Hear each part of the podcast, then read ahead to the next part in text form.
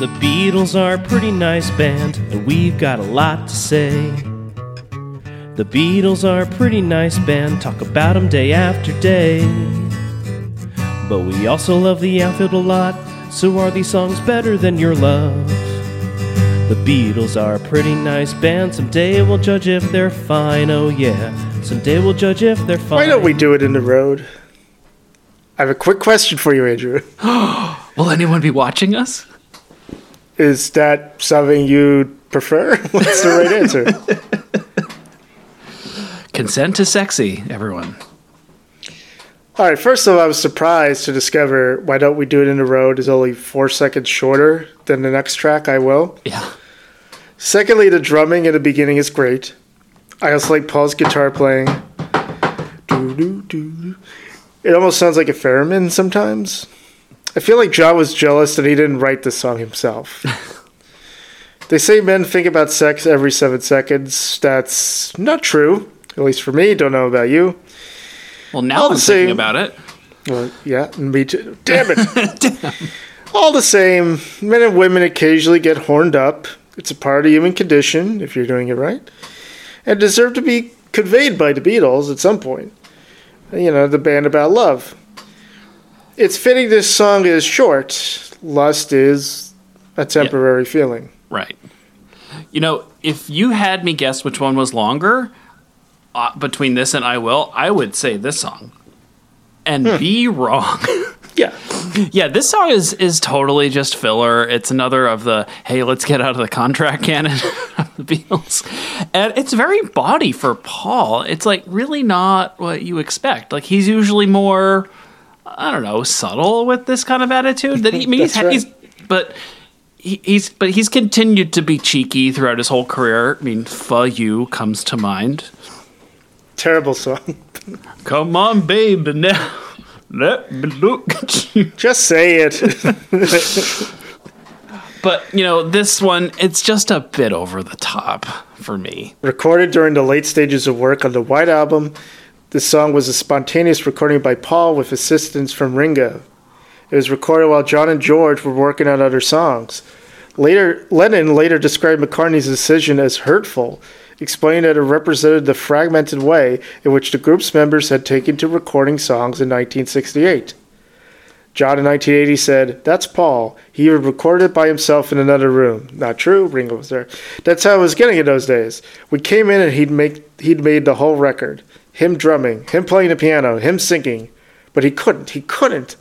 Maybe he couldn't make the break from the Beatles. I don't know what it was, you know? I enjoyed the track. Still, I can't speak for George, but I was always hurt when Paul would knock something off without involving us. But that's just the way it was then. McCartney later defended himself, pointing out that Lennon had worked alone on Revolution 9 and Julia. Sure. Paul said, It wasn't a deliberate thing. John and George were tied up finishing something, and me and Ringo were free, just hanging around. So I said to Ringo, Let's go and do this. Anyway, he did the same with Revolution 9. He went off and made that without me. No one ever says that. John is the nice guy, and I'm the bastard. It gets repeated all the time. Ouch. Ringo later pointed out that the Ballad of John and Yoko was recorded without him and Harrison. Ringo said, Why don't we do it in a road? It was just Paul and me, and it went out as a Beatle track too. We had no problems with that. The song was inspired by an incident observed by Paul in Rishikesh, India. I was up on the flat roof meditating, and I'd seen a troop of monkeys walking along in the jungle, and a male just hopped onto the back of this female and gave her one, as they say in the vernacular. Within two or three seconds, he hopped off again and looked around as if to say, It wasn't me. And she looked around as if there had been some mild disturbance, but thought, Huh, I must have imagined it. And she wandered off, gaslit. And I thought, Bloody hell, that puts it all into a cocked hat. That's how simple the act of procreation is. This bloody monkey just hopping on and hopping off. There is an urge, they do it, and it's done with. It's that simple. We have horrendous problems with it, and animals don't. So that was basically it. Why don't we do it in a road could have applied to either fucking or shitting, to put it roughly. Why don't we do either of them in the road? Well, the answer is we're civilized or we don't. But the song was just to pose that question. Why don't we do it in a road was a primitive statement to do with sex or to do with freedom, really. I like it. It's just so outrageous that I like it. It wasn't me. Did the Beatles come up with the Shaggy defense? Hashtag Beatles did it. When, asked what inspired the song during a 2001 interview with NPR's Terry Gross, Paul quipped, That was inspired by Lord knows what. Probably sexual feelings, Terry. Oh God. Why did Terry Gross ask that? Uh, what do you think? What, what, what, are, what are you expecting to get from that, Terry? What does that mean? Talk to me like I'm stupid. Why Don't We Do It in a was recorded over two days, on the first of which Paul worked alone apart from tape operator Ken Townsend. On October 9th, 1968, McCartney recorded five takes of the song, which began with just acoustic guitar and lead vocals. On to the fifth take, the first to feature raucous vocals throughout. He then overdubbed a piano part.